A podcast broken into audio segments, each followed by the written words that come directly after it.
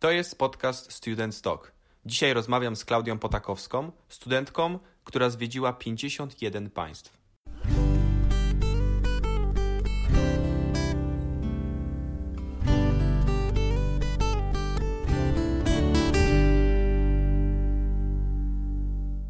E, Słuchaj, odpaliłem sobie mapy e, Brazylia. W którym miejscu jesteś teraz?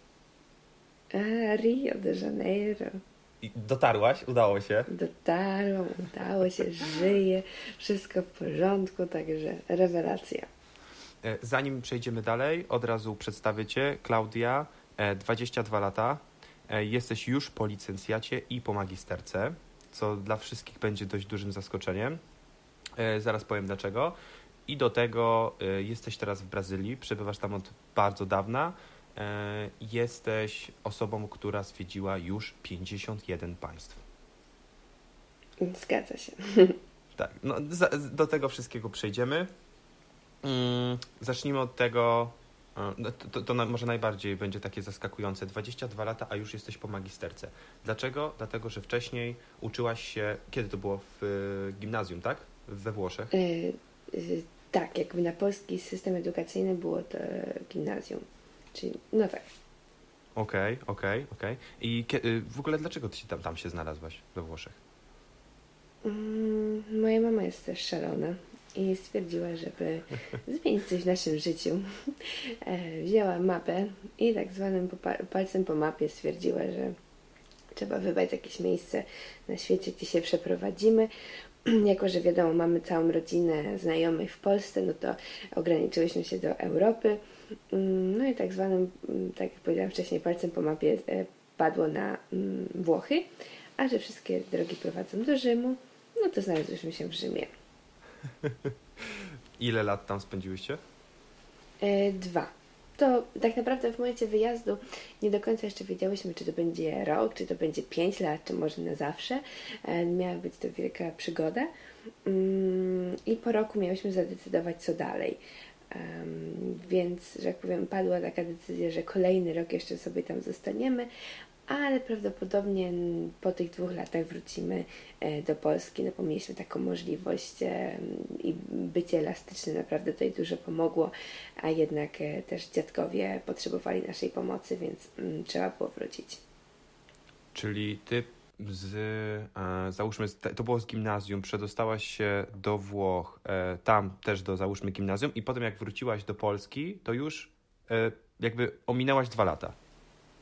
E, tak, dlatego że w momencie wyjazdu do Włoch e, skończyłam w Polsce szkołę podstawową mm, i w momencie, kiedy ja tam dotarłam, e, dyrektorka chciała, żebym poszła ze swoimi rówieśnikami, a jako, że ten system jest troszkę inny e, niż w Polsce, to zamiast pójść do pierwszej gimnazjum, poszłam od razu do trzeciej gimnazjum, em, co było dosyć wyzwaniem dużym, dlatego że tak po pierwsze nie mówiłam po włosku, e, w zasadzie nic, e, a czekał mnie po tym pierwszym roku tam już egzamin gimnazjalny. Em, I później, jako że wszystko poszło dziwo po mojej myśli, udało się wszystko zaliczyć i zdać. Poszłam do pierwszej liceum we Włoszech i w momencie powrotu do Polski, zamiast pójść do trzeciej gimnazjum, tak jak moi rówieśnicy, to poszłam już do drugiej liceum. Mhm, mhm, mhm. Okej, okej. No to słuchaj, jeżeli jesteśmy przy tym temacie, widzisz dużą różnicę w takim systemie edukacji we Włoszech, tutaj w Polsce, bo rozmawiałem z paroma osobami, że będę właśnie miał taką rozmowę z tobą, e, że będziesz w naszym podcaście i zapytały mnie właśnie, że poprosiły mnie, czy mogę ciebie zapytać o to, jak, jak ty dostrzegasz, jaką ty dostrzegasz różnicę we Włoszech i u nas w Polsce, jeśli chodzi o tą edukację. Ogromną. Ogromną pod wieloma względami. Mm, Ze swojej perspektywy na początku chyba dla mnie ogromnym szokiem było to, że we Włoszech mimo wszystko panuje, e, powiedziałam, taka dżungla w klasie. E, U nas mam wrażenie, że w większości przynajmniej szkół jest to w miarę jakoś poukładane. E, Jest ten szacunek do nauczycieli, no i aż tak bardzo sobie nie pozwalamy na pewne zagrywki, chociaż muszę przyznać, że też nie wiem, jak to wygląda w gimnazjum w Polsce, no bo nigdy nie miałam okazji tego przeżyć, a podobno w gimnazjum dzieje się, dzieją się różne rzeczy. E, w związku z czym mm, nie ukrywam, że jak ja tam pojechałam, to dla mnie po prostu jakiś szok, jak ci ludzie się, e, czy ludzie, uczniowie się zachowywali, była dosłownie dżungla czasami na tych zajęciach, aż mi było czasami głupio w stosunku do tych nauczycieli. Natomiast jeżeli chodzi o stricte system sam edukacji i program, mm, to są zdecydowanie do przodu. E, znaczy do przodu.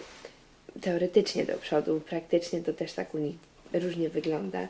Natomiast mają bardzo obszerny zakres w ogóle nauki pod względem patrząc takich różnic między Polską a Włochami, e, pod względem na przykład e, historii sztuki, um, uczą się bardzo dużo o historii, um, na przykład kwestia e, religii w takich szkołach publicznych też jest zupełnie inne podejście, ponieważ oni nie, nie uczą się tylko i wyłącznie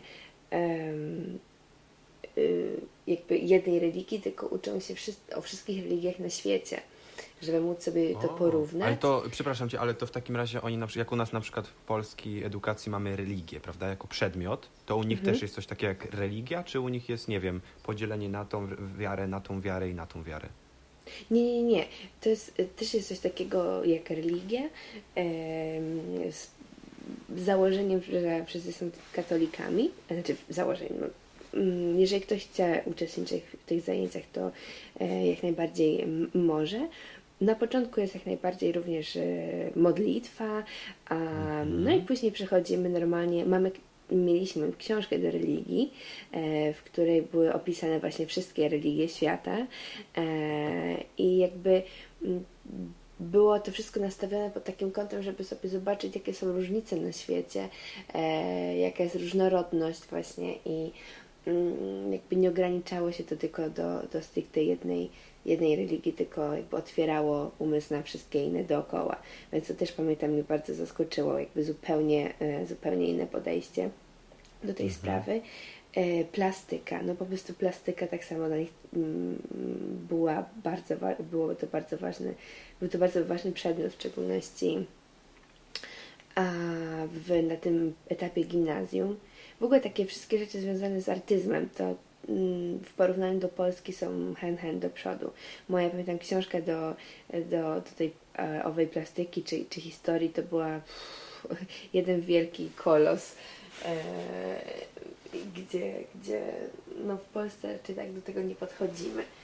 Albo na przykład też co jest ciekawe, moja siostra, mm, która jest ode mnie 5 lat młodsza, ona z kolei poszła o rok do, jakby do tyłu e, nie poszła ze swoimi rówieśnikami, żeby sobie mogła w miarę jakoś poradzić, e, to mając, żeby nie skłamać, ona wtedy miała chyba 7 czy 8 lat. Mm, u nich z kolei w szkole tej podstawowej e, na przykład bardzo rozwinięta już jest biologia, chemia, e, w ogóle nauka, e, jeżeli pod kątem takiej historii, więc to też było zupełnie, zupełnie inne zderzenie niż to, co my mamy w e, szkole w podstawówce. Mhm. To uważasz, że czemu w ogóle jest ta, taka różnica, na przykład jeśli chodzi o, o tą religię, to czemu e, we Włoszech jest tak, a u nas w Polsce jest tak? No bo umówmy się, polskie religie jako przedmiot ja pamiętam, jak chodziłem, e, bardzo mi się to nie podobało. To, to, to było coś, co było w ogóle bezcelowe i do tej pory, no teraz jest taki moment, kiedy rodzice bardzo się zastanawiają nad tym, czy puszczać e, dzieci do, do właśnie na, na religię, czy nie puszczać. E, potem pojawiła się też etyka. E, a we Włoszech ten nacisk na tą wiarę w szkołach jest inny po prostu? Czy tam jest bardziej, że jakby to jest jeden z głównych przedmiotów, a inne są takim dodatkiem? Wiesz co, ciężko mi powiedzieć, bo ja to mogę teraz jakby tylko i wyłącznie ze swojej perspektywy y, ująć. Nie wiem też do końca, jak to wygląda w innych szkołach. Wydaje mi się, że y, y, w zasadzie sytuacja, sytuacja jest podobna. natomiast no tutaj traktowany jest to po prostu jako zwykły przedmiot, podczas którego można dowiedzieć się e, czegoś więcej. E, mhm. I mm, on jest takie podejście przede wszystkim właśnie tam w gimnazjum. Potem, jak dobrze pamiętam, to chyba w liceum już religii nie miałam, albo była ona, albo miałam, nie, przepraszam, nie chcę teraz skłamać, momencik. Tak, w liceum już była taka religia chyba bardziej w naszym rozumieniu. Mhm. Tylko, że mnie chyba tam nie uczęszczałam i wtedy można było sobie wybrać, czy też chce się e, uczestniczyć, czy też nie. Czyli trochę podobnie jak w Polsce. Mhm, mhm. Okej, okay, no Ale dobra. To myślę, że właśnie ten etap gimnazjum to jest mm, dla Włochów e, moment, w którym oni też mają szansę zrozumieć mniej więcej może w którym kierunku chcą iść, ponieważ dawana jest ta możliwość i naprawdę te wszystkie przedmioty są, e, powiedziałabym, z prawdziwego zderzenia. E, jest takie podejście już bardziej mm, mimo wszystko dorosłe, mam wrażenie, niż u nas w Polsce w gimnazjum. I co ciekawe, my w Polsce mamy tutaj e, te egzaminy gimnazjalne na koniec. U nich taki egzamin to jest e, taka, powiedziałabym, mała obrona pracy licencjackiej. Co ty mówisz? Bo, tak, bo wyobraź sobie, oprócz tego, że mają wszystkie te egzaminy, e, tak jak my mieliśmy, czyli pisemne, E, ale dodatkowo mm, trzeba przygotować swoją, swój taki pewien projekt, e, swoją pracę na jakiś dany konkretny temat, który mm, na przykład, e, którym jesteśmy zainteresowani. W moim przypadku, jako że no, włoski po tym roku jeszcze nie był idealny, a w zasadzie to hen hen jeszcze miło było mi do tego, żeby jakoś wybitnie dopracować, mm, miałam możliwość zrobienia projektu o Polsce. E, czyli tam była podzielona na różne sfery, czyli jakby każdy z, niezależnie od tego, jaki nie byłby to temat, musiał zawrzeć e, każdą sferę nauki w tym projekcie. Czyli na przykład, no nie wiem, mówiłem o historii, jak przeszłam do chemii czy biologii, no to powiedzmy przywołam jakichś e, naszych polskich naukowców. Um, I taka praca musiała zawierać około 30 do 40 stron. Mm. No, przypomnij, przypomnij, ile wtedy miałaś lat? Yy, 12. Nie, czekaj, ile mamy, kiedy kończymy podstawówkę? 12? Yy... To 3... Poczekaj. Yy... 13. 13. No, może, może. Mhm. Tak, zgadza się. To miałam 13 lat. Więc oni już na tym etapie są przygotowani do. Uwaga, bo to jeszcze nie koniec. To, że oni sobie napiszą tą pracę, to jest jedno a później przychodzi dzień, w którym mamy egzamin ustny, który, podczas którego trzeba obronić tą pracę. Dosłownie mówię tak jak na licencjacie. Więc ja pamiętam, wchodzimy do tego pokoju, wchodzimy, wchodzę do tego pokoju, tam chyba z 10 osób w komisji, no nawet jeszcze więcej. Ja byłam na środku sali, na tym krzesełku i dookoła mnie wszyscy ci nauczyciele z różnych przedmiotów, no i każdy chciał, znaczy chciał, każdy musiał mnie o coś zapytać z tej pracy. E, ja, jako że tak jak powiedziałam wcześniej, nie znam jeszcze idealnie włoskiego, nauczyłam się jak głupia wszystkiego na pamięć. Siedziałam, pamiętam, uczyłam się dwa bite tygodnie w ogródku. E, leciałam, mm, jak, jak mówię, jak głupia, żeby coś się nauczyć na pamięć. Te 30-40 stron udało mi się wyrecytować faktycznie bez zająknięcia. To była po prostu jakaś, to był jakiś absurd generalnie. Ale, jeszcze tylko e, dodam, e, osoby, które miały jakieś dodatkowe na przykład talenty muzyczne, mm, w zasadzie to przede wszystkim muzyczne, to wyobraź sobie, podczas takiego egzaminu e, mogły przynieść, nie wiem, gitarę i załóżmy zagrać też dla komisji, żeby pokazać swój talent. To jest coś w ogóle, to jest coś niebywałego. Słuchaj, to, to, jest, to jest jak mam talent, tylko y, jakby, który, który pozwala potem dostać się do liceum. To jest, to tak. jest, no, no to jest spora różnica, nie? No bo my teraz mamy ten egzaminy gimnazjalne, u was był pokaz talentów e, we Włoszech. Wow, ale w sumie tak teraz myślę, czy to nie byłoby lepsze rozwiązanie? Ty tak, tak z perspektywy e, tego czasu, okej, okay, no ty nie zdawałaś u nas e, egzaminów, ale no wiesz jak to u nas wygląda, to czy byś powiedziała, że to było lepsze? No, wydaje mi się zdecydowanie. W sensie. na, na, pewno takie bardziej uniwersalne, co nie? Bardziej uniwersalne, że to umożliwiało uczniom na taki znaczy, moment wyboru.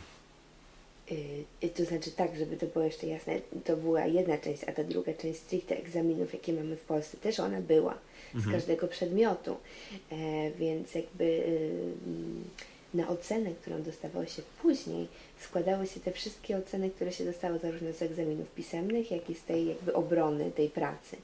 Więc jakby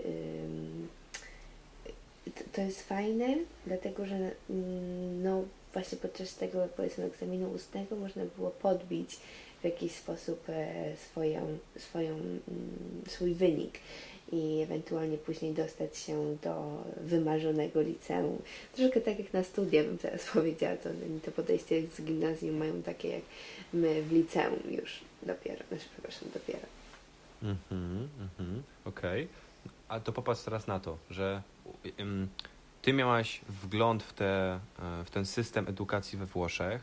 Może to jest lepsze, może nie, ale popatrz, że no my narzekamy na system edukacji w Polsce, tak, no umówmy się, tak po prostu jest, ale to Polacy górują w Europie, jeśli chodzi o wykształcenie takie um, uczniów i studentów. Na pewno uczniów, liceum. Jeżeli oni, jeżeli kończą e, licea, to my Polacy górujemy, jeśli chodzi na przykład o poziom matematyki. To my tutaj e, wyznaczamy jakby takie kierunki, jak wcześniej rozmawiałem z Katariną, e, w naszym podcaście, ona właśnie studiuje w Londynie, to też powiedziała, że widzi wielką różnicę, jeśli chodzi o poziom Polaków, takich wyedukowania, a na przykład Francuzów, Brytyjczyków.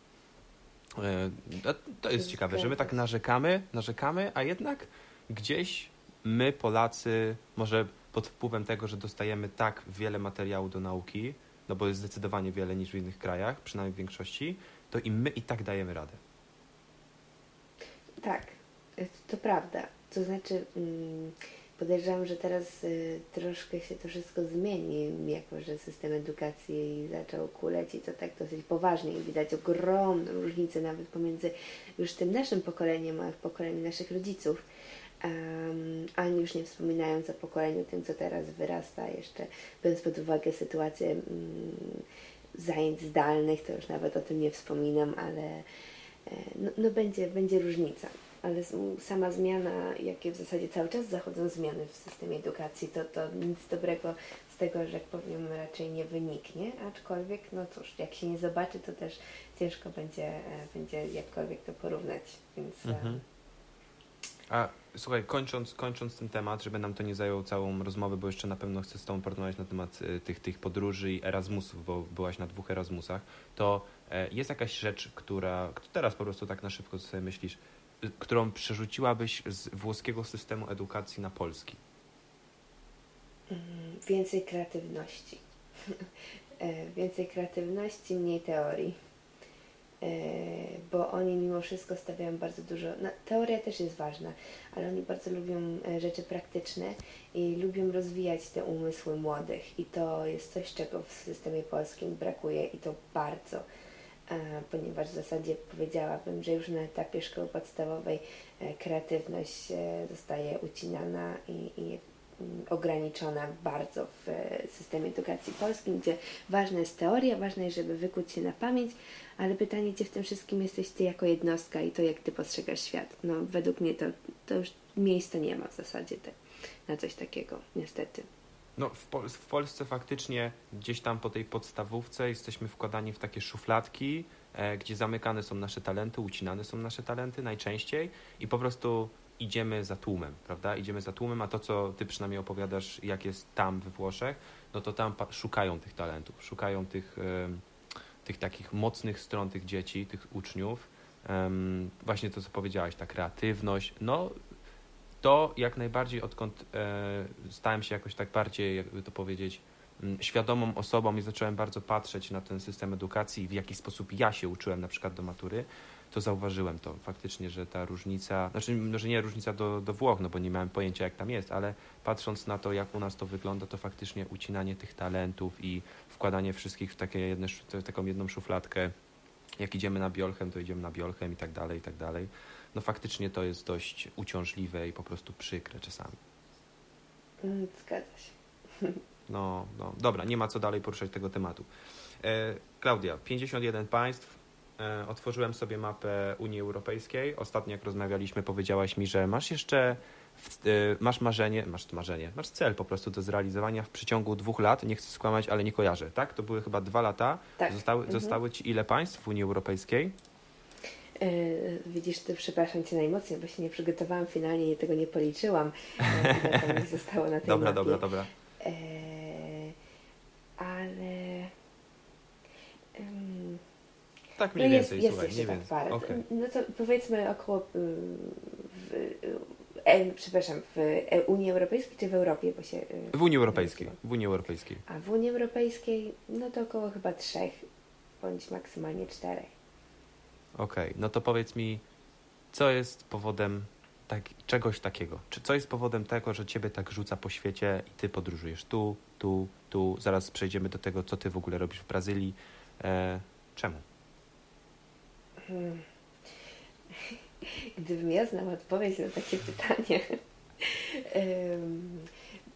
myślę, że bardzo duży wpływ e, w ogóle na moje życie, mm, wiadomo, miała ta przeprowadzka do, do Rzymu e, z, z rodziną, ponieważ to w zasadzie moi rodzice też od zawsze kochali podróżowanie i gdzieś tam już od małego zabierali mnie e, ze sobą, czy to w Polskę, czy to za granicę, więc żyłam w takim powiedzmy środowisku, gdzie co najmniej w zimę koniecznie wyjazd na narty, e, latem koniecznie wyjazd gdzieś e, za granicę, no i dla mnie jeszcze obowiązkiem e, jako, jako dziecko był wyjazd na jakiś obóz ogólnorozwojowy, więc i to sprawiało, mm, że jakby to były takie momenty w, na przestrzeni całego roku, e, na które najbardziej chyba e, czekałam. E, Dobra, no to już odhaczony powiedzmy wyjazd na narty, to kiedy następny? Okej, e, wakacje. Mm, Więc jakby to zawsze sprawiało mi ogromną radość. I później w momencie, w którym wyjechaliśmy do Włoch, mm, bo jeszcze jedną rzecz, którą chciałabym zaznaczyć, to przed wyjazdem do Włoch byłam generalnie bardzo osobą taką nieśmiałą, e, raczej mało mówiłam i jakby wstydziłam się wszystkiego, e, a ten wyjazd właśnie do Włoch mnie bardzo, bardzo tworzy i w zasadzie zmienił o 180 stopni. I myślę, ta, dał takiego bakcyla, żeby właśnie poznawać te inne kultury, inne e, zwyczaje, e, obyczaje e, ludzi, ponieważ no, no kurczę, świat jest tak piękny, tak ogromny i tak różnorodny, że grzechem byłoby w zasadzie ograniczenie się tylko do jednego państwa i jakby nigdy nie zobaczenie tego, co jest poza nim, bo podróżowanie bardzo tworzy, a- znaczy otwiera mm, horyzonty i, i pozwala przede wszystkim też docenić to, co my mamy e, w, w Polsce, ponieważ no nie ukrywam, że mimo to, że podróżuję dla mnie domem e, na stałe, prawdopodobnie w przyszłości będzie tak czy inaczej Polska, ponieważ kocham nasz kraj, kocham Polaków. więc w środku mnie zawsze gdzieś tam patriotką zostanę. Natomiast no nie wyobrażam sobie teraz na tak młodym etapie mojego życia nie podróżować, ponieważ uważam, że właśnie mm, podróże uczą najwięcej i e, no to jest spakowanie plecaka i po prostu pojechanie przed siebie mm, do momentu, w którym jakby ktoś tego sam nie zrobi, to, to ciężko to opisać, a może w ten sposób to ujmę. Jakie Mhm. jest to uczucie? Mhm, mhm. E, I te wszystkie państwa, które zwiedziłaś, to było po wyjeździe do, Wło- do Włoch, czy też wcześniej? Czy po prostu ty po, Wło- po- jakby po, po powrocie z Włoch powiedziałaś sobie, tak, to jest to, co chcę robić w życiu i pakujemy plecak i lecimy. Em, Niemcy, Francja, Luksemburg, Belgia i tak po prostu jedziesz po, po prostu po wszystkich państwach?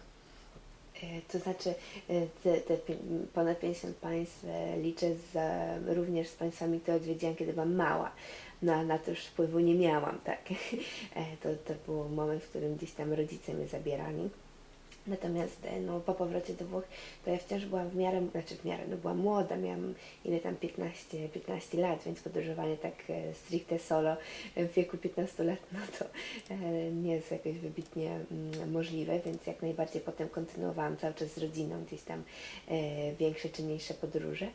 I dopiero w wieku, la, wieku chyba tam 16 mm, miałam taką bardziej za, samodzielną podróż zagraniczną z, z chłopakiem, który był ode mnie starszy. E, więc to, to już było bardziej takie kurcze, ale fajnie podróżować bez, e, podróżowanie bez rodziców i w ogóle taka niezależność. No i wtedy takiego bakcyla załapałam i stwierdziłam, dobra, to w zasadzie to, to jest super, to jest takie oderwanie się od rzeczywistości w pewien sposób, e, wyjechanie właśnie w nieznane i wtedy stwierdziłam, że mm, no, no czemu nie, mam możliwości, e, więc będę chciała jak najwięcej e, z nich skorzystać i odwiedzić tyle, ile się da na świecie. To powiem Ci tylko, że tak mówisz o tym, że tutaj podróżujesz, że takiego bakcyla złapałaś, to patrząc na swoje doświadczenie, też zwiedziłem parę państw i e, dla mnie to, to nawet mogę powiedzieć, że to było trochę uzależniające, że jeżeli tak. ja poleciałem, poleciałem tu, pojechałem tam, rowerem do innego państwa, coś takiego, to potem mam coś takiego, że ej, wracam do Łodzi, po co?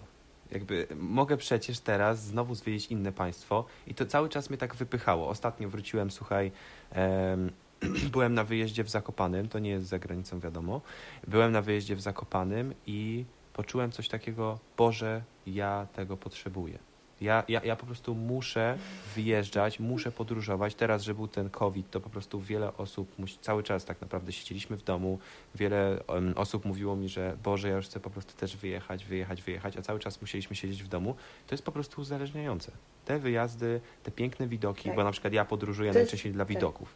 Ja najczęściej podróżuję dla widoków i dlatego e, tak zakochałem się w Zakopanym i w górach. To jest dla mnie największa pasja. Może polskie spoko, ale góry to są, to jest moja wielka pasja e, od, od zawsze i nie ukrywam, że e, chciałbym podróżować w ty, takich miejscach, być cały czas. Więc to, to mnie po prostu trochę uzależniło. Ty, że zwiedziłaś zdecydowanie wiele państw, mogę wywnioskować, masz to samo. Totalnie, no tak jak ludzie są powiedzmy nie uzależnieni od adrenaliny, od narkotyków, od alkoholu, to zdecydowanie mogę też powiedzieć, że podróże uzależniają i jak już raz się wejdzie w ten wir, to potem bardzo ciężko się ocknąć e, i, i zostać właśnie w jednym miejscu. Dlatego moi znajomi właśnie e, za każdym razem w zasadzie powtarzają, że no fajnie, fajnie że jesteś w Łodzi, to kiedy wyjeżdżasz? E, bo, bo ja nie potrafię usiedzieć za długo w jednym miejscu.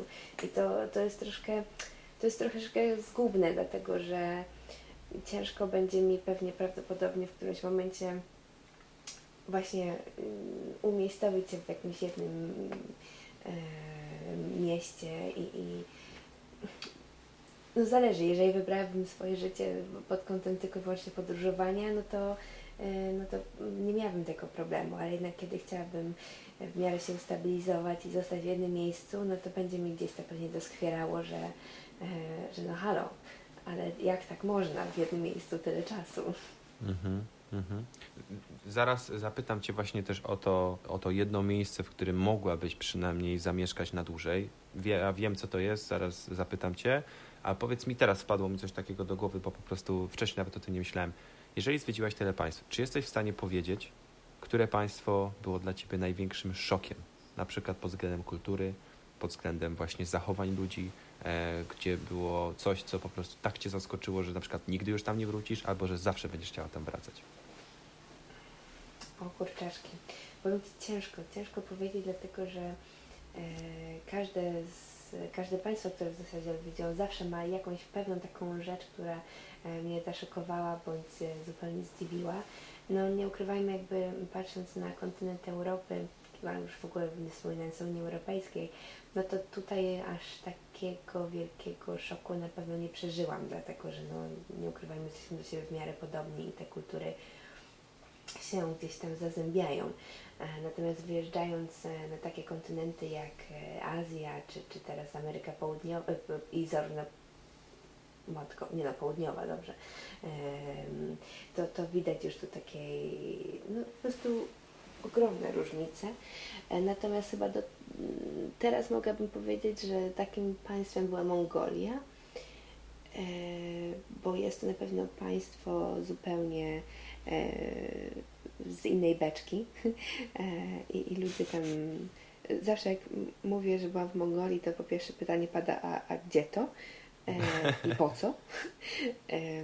I tutaj z kolei muszę mm, być wdzięczna za to, że mój chłopak, e, on sobie, jako że jest pasjonatem też historii, e, założył, że kiedyś w życiu sobie pojedzie do tej Mongolii. Mm, no i ja na początku byłam bardzo tak sceptycznie do tego nastawiona, no ale no po co, no Mongolia? Przecież tam nic nie ma. A się okazało zupełnie wręcz przeciwnie. Ta, ten kraj ma bardzo wiele do zaoferowania. E, ludzie są niesamowici. Chyba to była jedna z moich e, najwspanialszych podróży, nie tylko jakby stricte, żeby zobaczyć widoki, ale też, żeby poznać e, samą siebie i, i gdzieś tak jakby doświadczyć dosłownie na własnej skórze innej kultury, ponieważ tam to była jedna z takich dłuższych moich podróży i naprawdę doceniłam ten, ten kraj. Zdziwił mnie niebywale, natomiast e, e, będąc tam, mówiłam, nie, ja już tam nigdy nie wrócę, już nie mogę, ja po prostu pragnę cywilizacji, ale teraz myślę, że mogłabym spokojnie jeszcze raz pojechać mm, i, być tylko i wyłącznie wśród stepów, bądź pustyni, bądź góry. Mhm. A jeżeli. Yy, bo taka, taka rzecz, która mi po prostu przyszła do głowy od razu, kiedy powiedziałaś, że zwiedziłaś tyle państw, to jak to robisz, że ty masz na to środki? E, nie wiem, czy to jest podróż za jeden uśmiech, czy to jest podróż z Red Bullem, że po prostu bierzesz puszki i za, kiedyś była taka akcja i wymieniasz puszki i za to biorą cię kierowcy i po prostu jedziesz po, całym, po całej Europie, po całym świecie. W jaki sposób zdobywasz, znaczy w jaki sposób zdobywasz, czy jakiś, masz jakieś sposoby, techniki, które umożliwiają ci na przykład podróż za zdecydowanie mniejsze pieniądze, nie wiem, rowerem, łapiesz jakiegoś busa na autostradzie, czy właśnie jakieś tanie samoloty, czy bo po prostu wiesz, sam jestem ciekaw, bo sam chciałbym zacząć podróżować. To jest moja kolejna rozmowa już w podcaście przepraszam, e, z osobą, która dużo podróżuje i sam zaczynam się tym jarać i po prostu chciałbym zacząć to robić, tylko sam się zastanawiam, jak, jak znaleźć na to finanse, bo no, to nie są tanie rzeczy. Tak, nie są tanie rzeczy, ale e, oj, to też jest bardzo w ogóle można by o tym mówić i mówić. E, w moim przypadku też bardzo dużo zależy od, od danej podróży, niemniej jednak to jeżeli chodzi o tanie podróżowanie, no to wiadomo, można zaoszczędzić na, na, mm, na transporcie w postaci e, autostopu, e, bądź e, są te wszystkie strony e, jak Fly for Free albo e, Kayak, Skyscanner, gdzie po prostu e, można bardzo łatwo wyszukać w miarę tanich biletów. I też mam taką opcję, gdzie ty wiesz, jaki masz termin dostępności, na przykład y, w jakieś tam dni wakacji, e, ale nie wiesz, gdzie chcesz pojechać, dlatego na przykład stwierdzasz, a no dobra, no to poszukam sobie w tych datach najtańszy lot do, nie wiem, dokądkolwiek, gdzie się wyświetli e, po prostu właśnie najtańszy lot możliwy. Więc też można pójść w tą stronę, że mm, założysz sobie jakiś budżet i na razie jeszcze nie wiesz, gdzie chcesz pojechać, Mm, ważne, żeby było w miarę tanio. E, rowerem, tak jak powiedziałeś, no to znowu oszczędzasz na, na transporcie. Natomiast wiadomo, najwięcej tak naprawdę podczas podróży, oprócz tego transportu, no to wydaje się na zakwaterowanie. No to jeżeli chodzi o zakwaterowanie, to ja korzystam z e, takiego portalu, nie wiem, czy miałeś okazję słyszeć już o nim, e, Couchsurfing. Oj, nie, nie, nie, nie. E, to jest portal, gdzie e, ludzie wymieniają się swoimi jakby doświadczeniami, udostępniają dosłownie swoje kanapy dla podróżników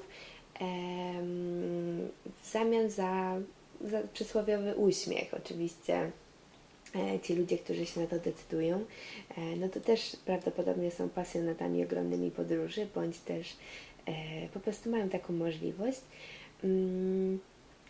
I, I to są takie moje w ogóle też naj, najlepsze przygody, jakie przeżywam e, podczas moich podróży, dlatego że mam okazję być z ludźmi lokalnymi, którzy to właśnie oni pokażą takie e, gdzieś tam perełki, nie koniecznie miejsca, klicze, gdzie każdy idzie i, i robi sobie e, Boże, słynne zdjęcia, tak?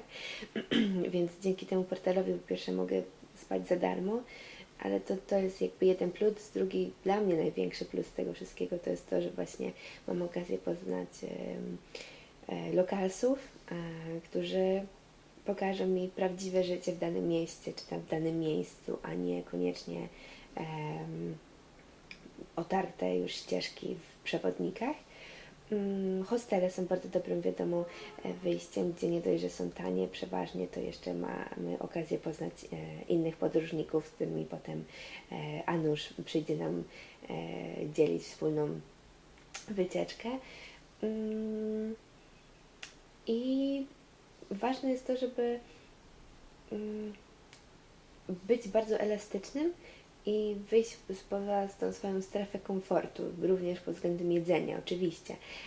Jeżeli chcemy podróżować tanio, no to najlepiej albo iść do supermarketu i w zasadzie samemu sobie robić to jedzenie, bądź będąc właśnie też na couchsurfingu, to jest fajne, ponieważ można komuś przygotować e, słynne potrawy polskie, jak nasze pierożki, e, czy też, czy też cokolwiek innego i podzielić się tą naszą kulturą, naszym takim małym skrawkiem z innymi, e, więc też przeważnie mamy do, dys do dyspozycji kuchnię, więc samemu można sobie ugotować wszystko. Natomiast no nie ukrywajmy, będąc w danym miejscu, też powinno się spróbować E, lokalnej kuchni i tutaj zawsze polecam e, zapomnienie o takim czymś jak TripAdvisor, no bo no fajnie, że coś jest takiego, ale e, wystarczy porozmawiać z lokalsami i popytać się no w zasadzie, gdzie oni chodzą do danej restauracji, tylko niekoniecznie takich wygórowanych, tylko właśnie tak, żeby sobie zjeść, nie wiem, obiad czy, czy kolację. Mm, trochę tak jak my mamy, nie wiem, e, bary mleczne, czy też jakieś mm, no powiedzmy mniejsze restauracje, gdzie mm -hmm, chodzę mm -hmm. po prostu, żeby e, wziąć dobry obiad, a niekoniecznie drogi. Mhm. E, Klaudia, a dałabyś radę po rozmowie wysłać mi link do tej strony, o której mm, wspomniałaś, w której jakby wiesz, no, mhm. kontaktujesz się z innymi ludźmi, to po prostu, po, prostu potem udostępnimy to w poście, a jeżeli ludzie to mhm. znają, bo może to znają, może ja po prostu tego nie znam, to przynajmniej ja będę miał. Także spojrzę sobie to, spojrzę na to. Mm, nie boisz się tego wszystkiego?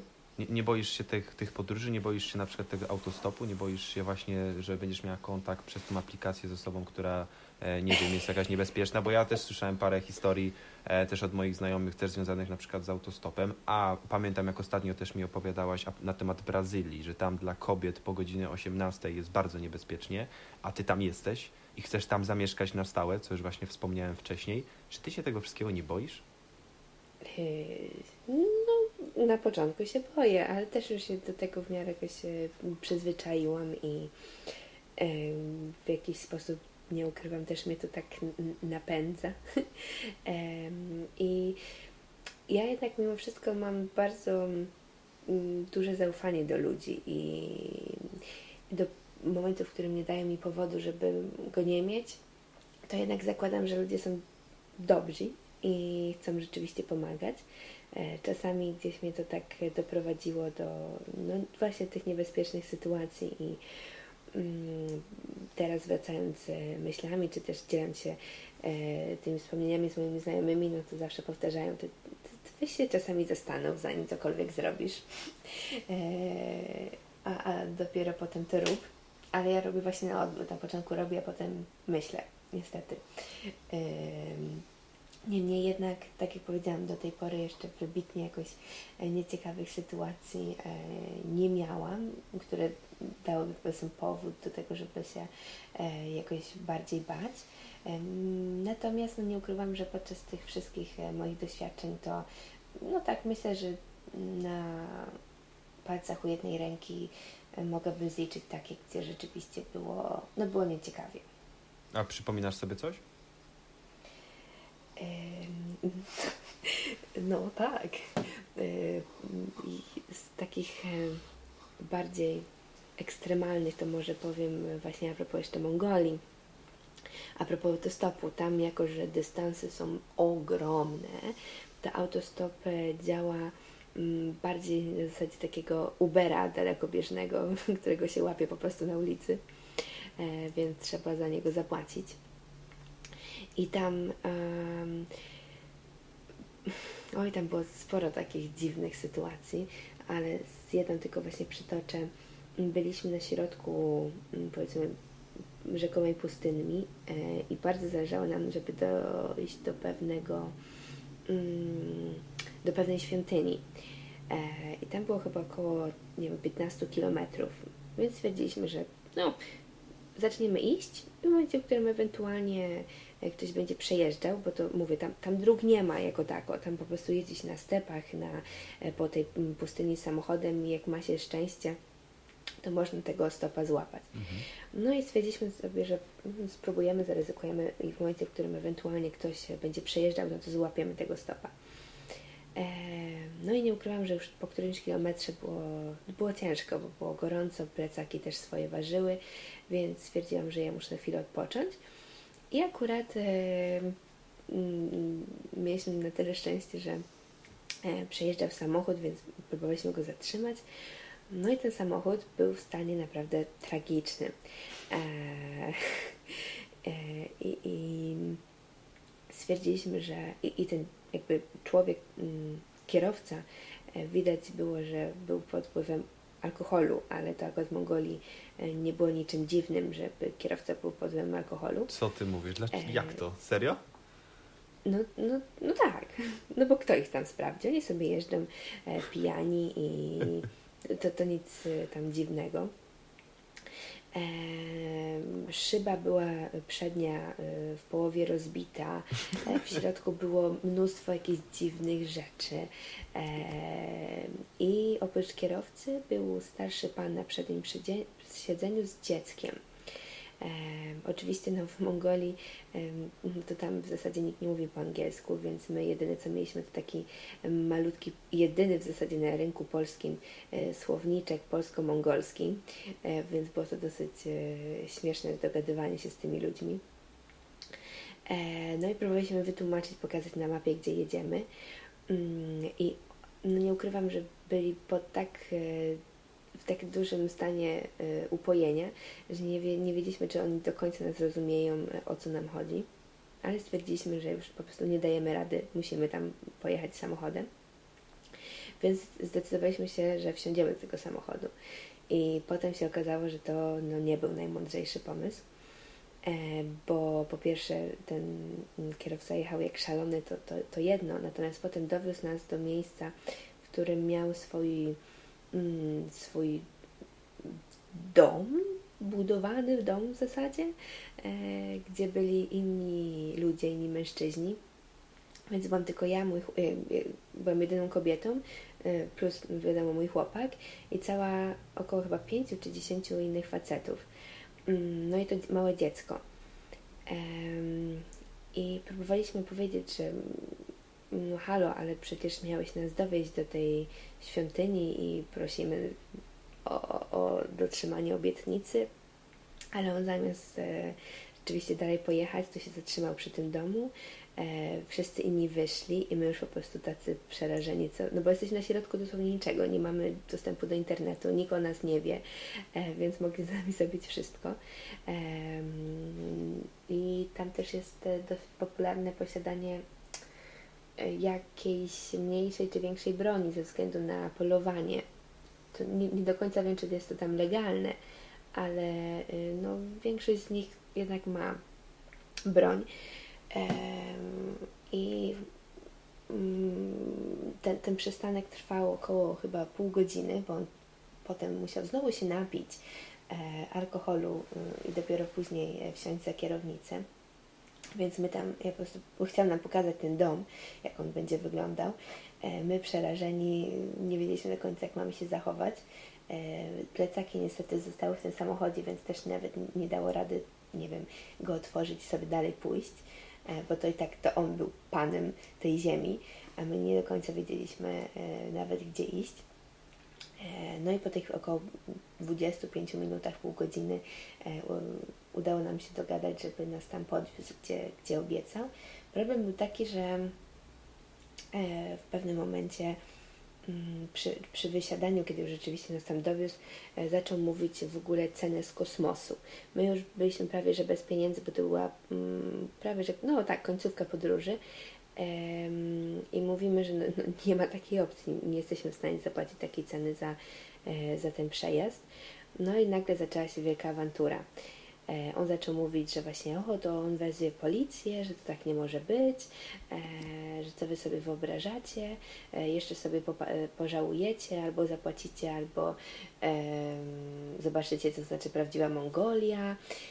w ogóle takie jakieś dziwne rzeczy gdzie my po prostu patrzymy na siebie i mówimy, że no, w sumie nie, do końca wiemy, co zrobić, dlatego że mówię, jesteśmy na, na środku pustyni sami i cokolwiek by nie zrobił, no to w zasadzie rzeczywiście on jest panem mm, okolicy.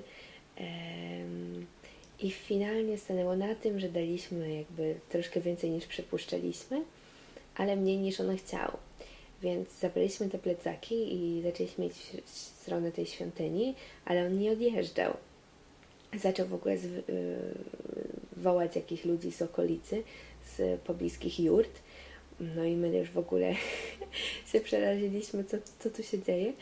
Yy, chyba, nie wiem, zaczął mówić, że w zasadzie nie wiem, mogę tylko przypuszczać, co zaczął mówić. A, niemniej jednak finalnie doszło do tego, że do, jakby od, doszliśmy pod, y, pod drzwi tej świątyni i też tam akurat była wyjątkowo jedna osoba, która mówiła po angielsku i tylko skwitowała to, że jesteśmy szaleni, dlatego że ogólnie ta okolica no, nie jest wybitnie bezpieczna i że nie powinniśmy byli robić takich rzeczy, jakie zrobiliśmy. No i później stwierdziliśmy, dobra, no to teraz e, w żaden sposób nie chcemy łapać w drodze powrotnej e, stopa, tylko idziemy przejdziemy te 15 km, e, rozłożymy to najwyżej na dwa dni, jeżeli nie damy rady, ale e, żadnego autostopa e, nie bierzemy. Mm, no i tak szliśmy, szliśmy, szliśmy. No i patrzymy w oddali. Oczywiście jest ten jego słynny dom, więc byliśmy przerażeni, że, że on nas znajdzie. Niemniej jednak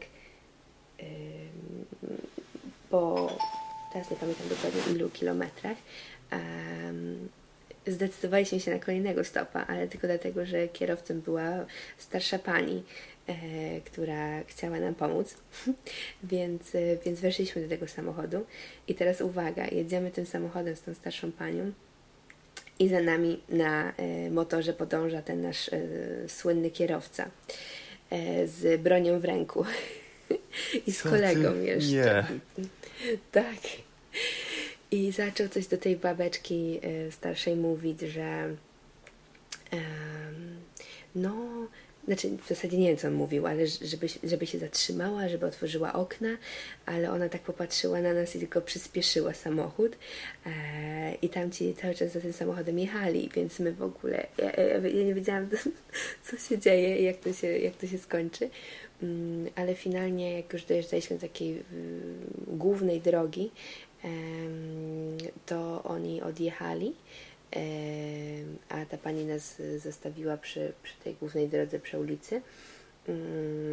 I na ten dzień, kiedy już robiło, w zasadzie już było ciemno, więc stwierdziliśmy, że dobra, rozkładamy namiot, e, śpimy tutaj przy drodze i, i najwyżej następnego dnia spróbujemy dostać się następnym autostopem do e, celu. I pamiętam, to była jedna z moich gorszych chyba nocy, bo ja się cały czas budziłam z e, kiedy tylko słyszałam jakby dźwięk motoru, że zaraz on po nas przyjedzie i zaraz nam zrobi krzywdę. Um, więc e, to była w zasadzie bezsenna e, noc ze względu na to, że tam motorów było całkiem sporo. E, więc no, no tak, takich historii jest więcej generalnie w moim y, repertuarze, natomiast no, to była taka pierwsza, która przyszła mi na myśl. To ty masz trochę szczęścia, co? Y, tak, to ja jestem urodzona w czepku. Naprawdę mogę powiedzieć, że jestem szczęściarą I, i to szczęście gdzieś tam e, od samego początku mi towarzyszy i no tak. Gdyby za mną jechał jakiś motor, jakiś motocyklista, z bronią. nie wiem, co ja bym zrobił. nie, to, to um, nie, nie jestem w stanie sobie tego wyobrazić. No tak. okay, czyli z tym się je twoje podróże. Po prostu tak. tak. wyglądają twoje podróże i to trzeba e, zaakceptować. Słuchaj, no to, to niesamowite. Niesamowite, że ty nie poddałaś się e, nawet po takiej, po takiej podróży i dobra, dawaj, lecimy do kolejnego kraju.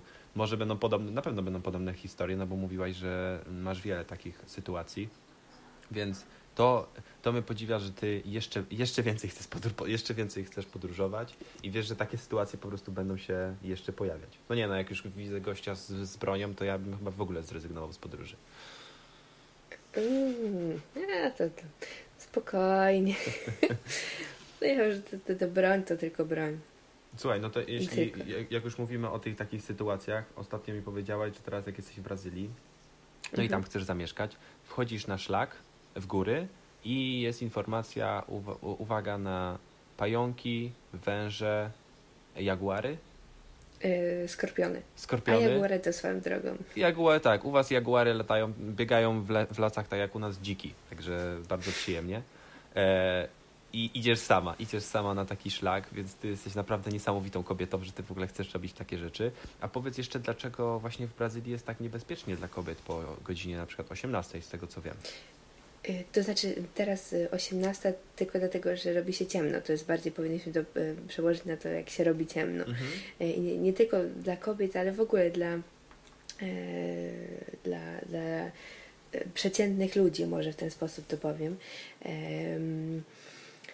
No bo no nie ukrywajmy, jest Ameryka Południowa, w szczególności Brazylii, gdzie e, za każdym razem, na każdym kroku w zasadzie, e, będąc tutaj mm, osobą, e, będąc obcokrajowcem, który jadąc bardziej, coraz bardziej na północ Brazylii będzie się odróżniał od danego społeczeństwa lokalnej społeczności, e, bo o ile powiedzmy będąc na e, południu e, Brazylii, to tam nie ma znaczenia i w zasadzie prawdopodobnie zmieszałabym się z tłumem, jako że tam te korzenie to są właśnie stricte takie europejskie, właśnie Włochy, Niemcy, również Polska.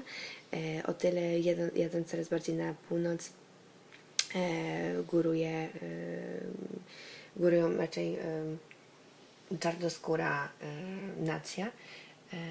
No i rzuca się tym automatycznie bardzo y, w oczy. A tutaj mm, y, y, dosyć łatwo jest stracić swoje mm, wszelakie przynależności w postaci telefonu e, czy, czy pieniędzy, e, dlatego że dosyć popularne. Ja jeszcze tego nie doświadczyłam i mam nadzieję, że tego nie doświadczę. Mm, po prostu jest e, podejście nawet takiego dziecka, bo to głównie wyręczają się, e, te wszystkie gangi wyręczają się e, dziećmi w tych wszystkich zbrodniach, dlatego że dzieci, w zasadzie no, ta młodzież przed 18 rokiem życia nie musi stawać odpowiedzialnie przed sądem. Żeby takie malutkie dziecko podchodzi do ciebie na przykład z bronią i mówi ci albo oddajesz telefon, albo, albo żegnasz życie. No to rzeczą oczywistą jest to, że oddajesz wszystko to, co masz, byleby sobie poszło. Um, i, i, nic nie zrobiło. E, no i wiadomo, pod przykrywką e, ciemna jest to wszystko o wiele łatwiejsze, aczkolwiek również w biały dzień może się to przytrafić, wchodząc w niewłaściwą uliczkę. E, natomiast, no mówię, to przede wszystkim nocą budzą się e, wszystkie e, nie, niebezpieczeństwa mm, związane przede wszystkim z tymi rabunkami, więc to jakby z tego wynika.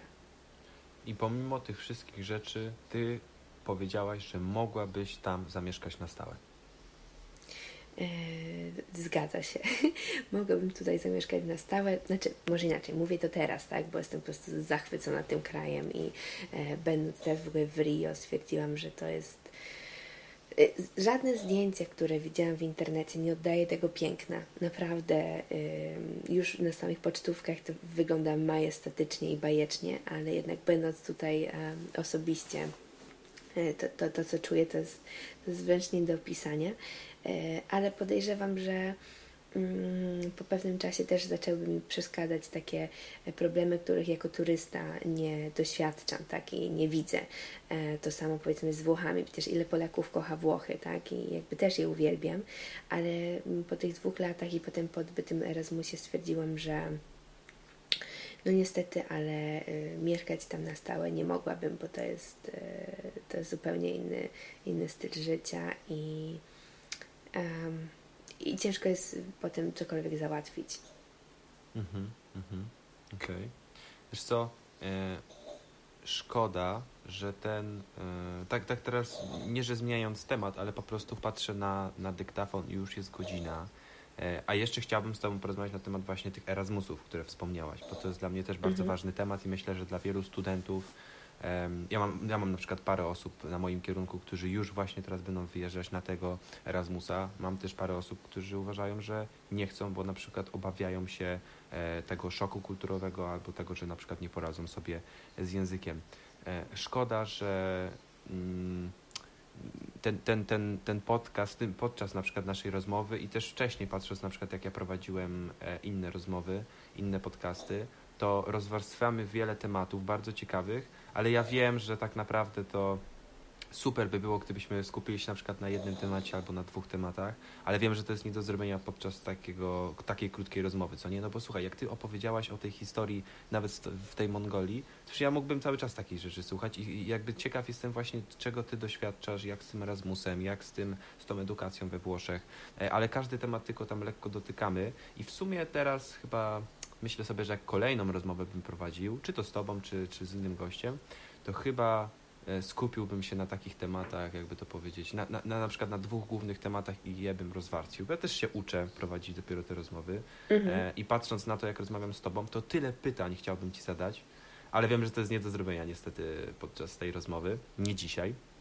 Więc e, no, mówię Ci, że też to dostrzegam i też będę jakoś e, uczył się tych, tych kolejnych rozmów E, więc e, no, zobaczymy, zobaczymy jak to będzie. Ale dobra, do, do brzegu. Zostało nam jeszcze te parę minut. Słuchaj, czy mogłabyś chociaż dwa, trzy słówka powiedzieć na temat tych Erasmusów? Bo ja też zastanawiam się nad wyjazdem. Chciałbym wyjechać, nie wiem jeszcze gdzie, ale myślę, że to dopiero na. E, poczekaj, teraz będę na drugim roku. Myślę, że w drugim semestrze drugiego roku. Tak mi się przynajmniej wydaje, chciałbym wyjechać. Um, mhm. i, I czy ty mogłabyś coś opowiedzieć, zanim jeszcze to, powiem Ci, że na przykład teraz, a propos, bo wspomniałem na temat tego szoku kulturowego i na temat tego, czy dogadamy się w danym języku. Mam dwie koleżanki, które teraz e, na moim kierunku, które teraz będą wyjeżdżały na Erasmusa do, z tego, tak, do Portugalii i najlepsze jest to, że większość, my studiujemy po angielsku e, i, e, i najlepsze jest to, że tam w Portugalii dziewczyny będą musiały rozmawiać po portugalsku. I teraz już, pomimo że teraz, po, pomimo, że teraz, słuchaj, studiujemy po e, angielsku, to nie ma to żadnego znaczenia. I tak tam będziemy musieli e, rozmawiać, i tak tam dziewczyny będą musiały rozmawiać po portugalsku i będą musiały się nauczyć, żeby w ogóle uczestniczyć w zajęciach tam, na tamtych studiach. E, no, tak jak wspomniałem, mamy mało czasu, tylko dotkniemy ten temat, e, ale czy mogłabyś Ty coś właśnie opowiedzieć? tak, Erasmus. E, to jest generalnie moim zdaniem obowiązkowa, powinno być obowiązkowe e, w edukacji. Taka wymiana kulturowa na, na te pół roku, żeby właśnie móc e, doświadczyć inne systemy edukacji. I, i, dostrzec zarówno plusy, jak i minusy naszej. Natomiast tak, po pierwsze zachęcam wszystkich z całego serca, dlatego że znowu jak się wyjdzie na jednego Erasmusa, e, to potem chce się następnego i następnego i następnego generalnie. I to widzę zarówno po sobie, jak i po wszystkich osobach, z którymi e, miałam do czynienia, które wyjechały na tego Erasmusa. E, po pierwsze, trzeba mm, docenić Mm, tą możliwość, jaką dają nam obecnie studia i właśnie wyjazd. Matko, ja przepraszam, ale z tyłu osoba chrapie. Jezus. Słuchaj, wiem, że u Ciebie jest właśnie szósta rano. Yy, słuchaj, to jest, to jest nieważne. Słuchaj, jak, jak, jak będzie, jaka będzie ta rozmowa, taka będzie. Nie, spokojnie, tam może coś będzie z tyłu, to jak coś się wyciszy, nie ma to żadnego znaczenia. Dobra, okej. Okay. W każdym razie wracając do. To nie do jest tematu. radio, to nie jest radio, to jest podcast. tu, tu wszystko się będzie działo. No nie wierzę. E, dobra, w każdym razie. E, po pierwsze, trzeba uchwytać byka za rogi i w momencie, w którym uczelnia daje nam taką możliwość wyjazdu, mimo że na początku widzimy to w samych e, takich e, negatywach, o bo tyle papierologii, o bo tyle trzeba zrobić, a bo to potem trzeba będzie nadrobić, to w momencie wyjazdu i doświadczenia tych pierwszych, e, tego przynajmniej pierwszego miesiąca, to nagle ta, ta całość, która była na początku ciężka, okazuje się być tego warta i tak jak powiedziałeś, ja odbyłam dwa Erasmusy. E, miałam odbyć trzeci e, w Grecji, ale miałam jakby e, bardzo trudną decyzję życiową, bo miałam albo do wyboru Erasmus w Grecji, albo pracę dla Emirates w Dubaju, więc no niestety ta, ta praca w Dubaju przewyższyła kolejnego Erasmusa. I dla mnie mm, w ogóle to jest żeby sobie uświadomić, jak, jak bardzo może to uzależnić, e, wyobraź sobie, byłam w momencie, w którym studiowałam trzy kierunki w jednym czasie. E, filologię włoską, filologię angielską i turystykę i rekreację. A filologia angielska tylko i wyłącznie dlatego, że chciałam wyjechać jeszcze, wykorzystać te pół roku z licencjatu na Erasmusa. I udało się, dostałam się na Erasmusa w, w Hiszpanii e, z filologii angielskiej. E, ale no to, to jest w ogóle skomplikowane, potem musiałam z tego zrezygnować, więc teoretycznie w planach miałam zrobienie czterech Erasmusów, mhm. czyli wykorzystanie puli 12 miesięcy za granicą w przeciągu E, licencjatu i potem 12 miesięcy e, podczas magisterki. I po pierwsze, mm, ten czas będzie zarówno rozwijał, rozwijał pod względem naukowym, E, ponieważ, tak jak powiedziałam, jesteśmy w stanie zobaczyć, jak e, wygląda edukacja w innym państwie, ale przede wszystkim rozwijać się takim otwierać się kulturowo, otwierać się umysł dosłownie, tak jak mamy na, na ten slogan na naszym UE, uwolnij umysł i to, i, i to jest prawda. Akurat wyjeżdżając na, na tego Erasmusa to jest myślę naprawdę cudowna, cudowny sposób na to, żeby mm, poznać nowych ludzi, otworzyć się na inne kultury i przeżyć przygodę po prostu życia, która sprawia, że to, to życie studenckie e, nabiera kolorów i, i nabiera sensu. I po prostu potem jest coś niebywałego, kiedy w zasadzie otwierasz patrzysz sobie na mapę świata i możesz powiedzieć, dobra, super, no to na Erasmusie w zasadzie poznałam ludzi e, po pierwsze z całej Europy, ale są również nawet z całego świata, dlatego że są takie miejsca, na przykład jak Hiszpania, do którego przyjeżdżają ludzie e, z Ameryki Południowej, z Australii, z Azji i to, co mogłabym powiedzieć, to, że w momencie, w którym ktoś się boi na początku wyjechać, to warto podejść do tego w drugą stronę, y, zacząć mieć kontakt z Erasmusami, którzy przyjeżdżają do nas. I zobaczyć, jak to jest, y, pobyć z nimi chwilę i załapać takiego właśnie bakcyla Erasmusowego, żeby mm, w ogóle, bo też ja nie mówię, że, że, że, to jest dla każdego, bo też nie każdy lubi podróżować i ktoś może niekoniecznie się czuć komfortowo z pomysłem wyjazdu, ale w momencie, kiedy ktoś chce się przekonać, czy to na pewno jest dla niego, to myślę, że dobrym początkiem właśnie byłoby zaczepienie się w tym e, klimacie erasmusowskim u nas w Łodzi. Czy tam mhm. w ogóle w jakimkolwiek mieście mm, po prostu skontaktowanie się z tymi Erasmusami, którzy przyjeżdżają do nas. Mhm.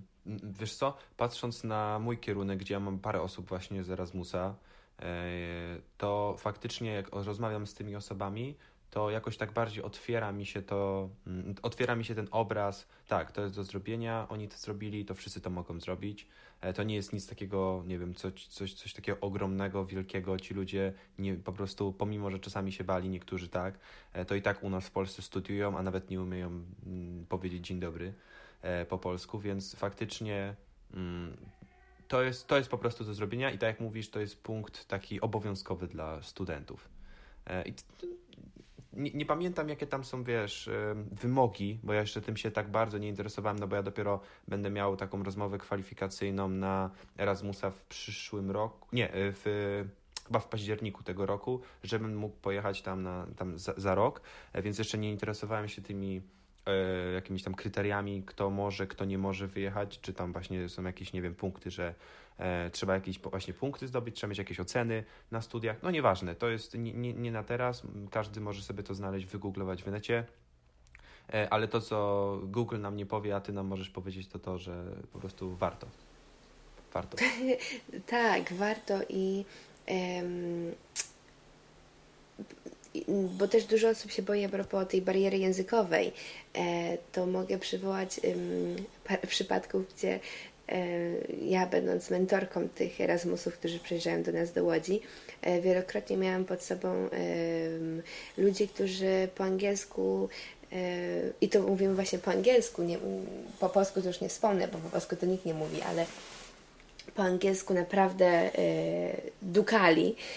E, ciężko było się z nimi dogadać. E, przykładem są tego najczęściej Włosi. I taką moją perełką, że tak powiem, którą miałam pod swoimi skrzydłami, to był taki pewien Włoch, który po angielsku dosłownie, no prawie że zero, nic. I wyobraźcie sobie, on normalnie egzaminy u nas w Polsce, nie wiem jak on to zrobił, ale zdawał na czwórki i piątki. Dlatego, że też akurat no, my w Polsce mamy takie podejście bardziej lightowe, do Erasmusów. Nie na każdej uczelni tak to wygląda to trzeba być świadomym. Aczkolwiek e, przeważnie tak ci wszyscy mm, mm, nauczyciele, wykładowcy zdają sobie z tego sprawę, że jesteśmy na wymianie, zdają sobie z tego sprawę, że mamy na pewno więcej przeszkód niż e, osoby studiujące na miejscu, więc e, raczej nie miałam sytuacji, w której no, ktoś by robił pod górkę, wręcz przeciwnie, zawsze próbują mhm.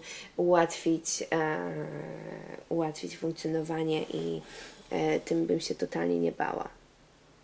Okej, okay, okej. Okay. Okej. Okay. Klaudia, myślę, że tym, tym fragmentem, chyba że chcesz jeszcze coś dodać? To znaczy, wiesz co, ja tak patrzę na tą godzinkę, jeszcze tak myślę, że w razie czego to 10 minut y, jestem dostępna, więc jeżeli chciałbyś o coś dopytać czy coś, to 10-15 jeszcze, jeszcze mnie nie wyganiają, także dobra, spoko. Dobra, okej. Okay. No to jeszcze, jeszcze jeden temat możemy liznąć. E, chyba, że poczekaj, czy jeszcze coś, tak myślę o tych Erasmusach, E, nie, dobra, okej. Okay. To jeszcze mam taki jeden temat. Nie wspomniałem tego na samym początku, zapomniałem. E, a propos Twoich języków. Ty masz język e, na poziomie, nie wiem, C2 albo native'a wło włoski, e, angielski, teraz hiszpański i portugalski. Mm, zgadza się. E, I, czy, I teraz takie pytanko, jeżeli, bo teraz się też właśnie uczę, jestem na tym etapie nauki hiszpańskiego, nie zagłębiam się jeszcze w to tak bardzo, jakbym mógł. Czy mogłabyś powiedzieć jakieś takie Twoje tipy, e, najważniejsze tipy na naukę języków? Oprócz tego, że oczywiście wyje, wyjechać za granicę, zanurzyć się, e, tak zwana ta totalna immersja w danym języku, czy właśnie masz jakieś takie tipy do nauki indywidualnej w domu? Czy ty po prostu uczyłaś się naturalnie dzięki tym wyjazdom, tutaj z mamą do Włoch, tutaj to, tutaj to, byłaś w tym kraju i naturalnie y, otaczając się tym językiem po prostu się tego nauczyłaś? Wiemy, że to jest najlepszy sposób, ale czy masz jeszcze takie inne sposoby, po prostu siedzisz w domu i się uczysz? To znaczy tak, to co akurat jako, że, no, że mogę sobie pozwolić w ogóle też na to że muszę pracować, a pracuję właśnie jako e, nauczycielka, e, to to, co zawsze powtarzam moim wszystkim uczniom, to jest to, żeby mm, próbowali te 10-15 minut dziennie poświęcić w jakikolwiek sposób na dany język. I jest teraz mnóstwo przecież aplikacji, a jako, że i tak każdy siedzi w telefonach, to, to te 10-15 minut nie zbawi, a naprawdę może bardzo pomóc e, w takiej regularności e, nauki danego języka. Czy to byłoby Duolingo, czy to byłaby jakakolwiek inna aplikacja.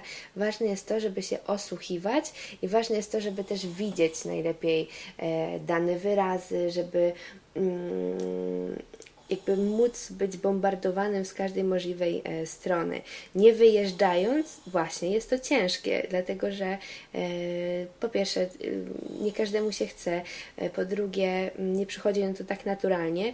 Wyjeżdżając do danego państwa, wiadomo, nawet głupi napis na, na Boże, na reklamach, na billboardach już nam utrwala dany wyraz, natomiast my to, co możemy robić, będąc na przykład w Polsce, ucząc się danego języka, to jest na pewno mm, właśnie mm, spróbowanie sobie czasami włączyć jakieś filmików na YouTubie e, w tym danym języku, e, oglądanie telewizji w danym języku, e, porobienie sobie tych takich, też zależy czy ktoś jest wzrokowcem czy słuchowcem, bo to też się zmienia wtedy te podejście. W każdym razie można spróbować sobie na przykład na karteczkach, tak jak jest ta słynna reklama mm, Allegro, z, z dziadziusiem, który uczy się angielskiego, nie wiem czy kojarzysz. Oj, nie pamiętam. E, ja Ci potem podeślę, bo to jest jedna z dobra, lepszych w ogóle dobra. reklam. Dobra. E, w, każdym, w każdym razie e, naklejanie sobie właśnie karteczek na dane przedmioty z, z tym słówkiem mm, odpowiednim w danym języku. No i y, również teraz nie pamiętam dokładnie nazwy tej strony, ale są takie strony, gdzie właśnie ludzie y, są chętni na wymianę językową y, i po prostu znajduje się takiego powiedzmy przyjaciela od języka i, i gdzieś tam, nie wiem, komu kogoś można uczyć angielskiego, ten ktoś nas uczy, dajmy na to tego hiszpańskiego i przeważnie jest to native, więc to też jest bardzo fajna opcja. W ogóle nauka z native'ami według mnie powinna królować, bądź przeplatać się z nauką z nauczycielem z danego mm, kraju.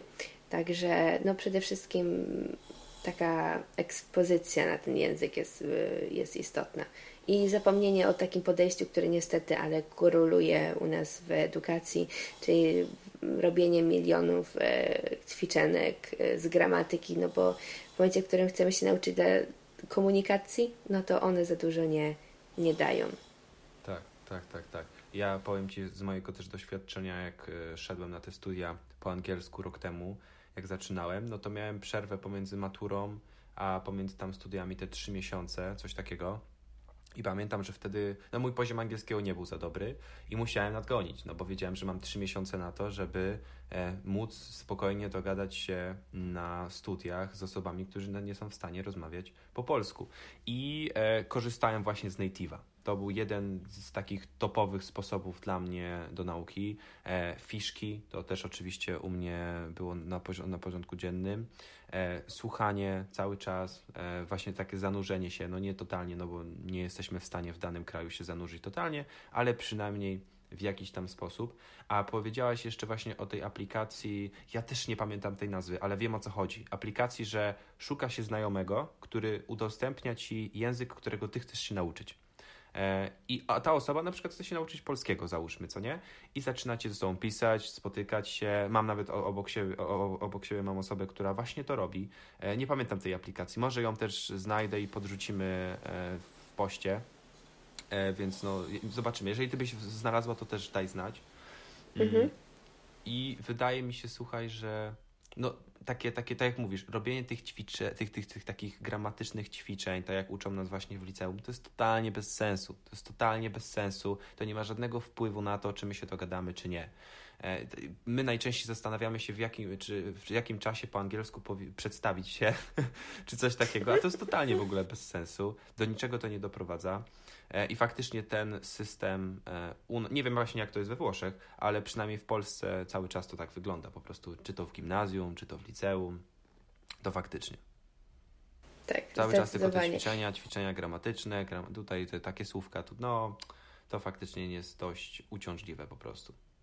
Tak, i jeszcze w takim razie y, przeważnie mm, jak mm, w kontekście w ogóle y, uniwersytetów czy politechniki, whatever, to jako, że ci Erasmusi przyjeżdżają e, do nas, e, to powstają takie właśnie te tandemy językowe i można wtedy też e, się zapisać i to jest super, bo ma się wtedy kontakt z daną osobą już tutaj nawet na miejscu, więc można wpisać sobie jakby te swoje umiejętności językowe.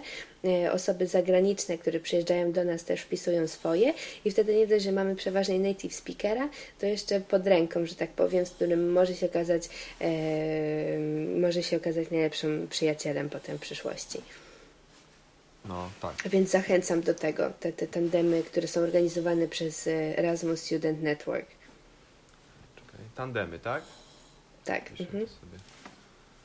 Dobra, y, ja sobie to wpiszę, żebym potem sobie to mógł y, obejrzeć i też może to jakoś tam wrzucimy do e, Mhm. tego postu, zobaczymy.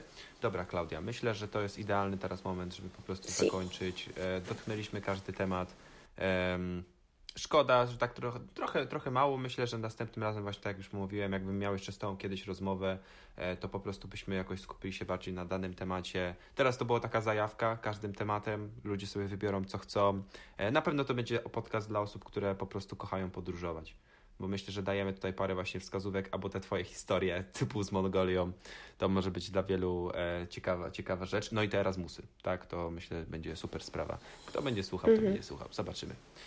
E, Klaudia, słuchaj, bardzo, bardzo, bardzo Ci dziękuję. E, ciekaw jestem, e, jak słuchaj, dalej się u Ciebie to wszystko potoczy. Gdzie wylądujesz za tydzień? Bo Ty każdy, w każdym, każdy, ka- każdym tygodniu jesteś po prostu w innym miejscu. Teraz jesteś w Rio. Zobaczymy, gdzie będziesz za tydzień. Ale życzę Ci powodzenia i trzymaj się. Dzięki wielkie. Dziękuję ślicznie bardzo.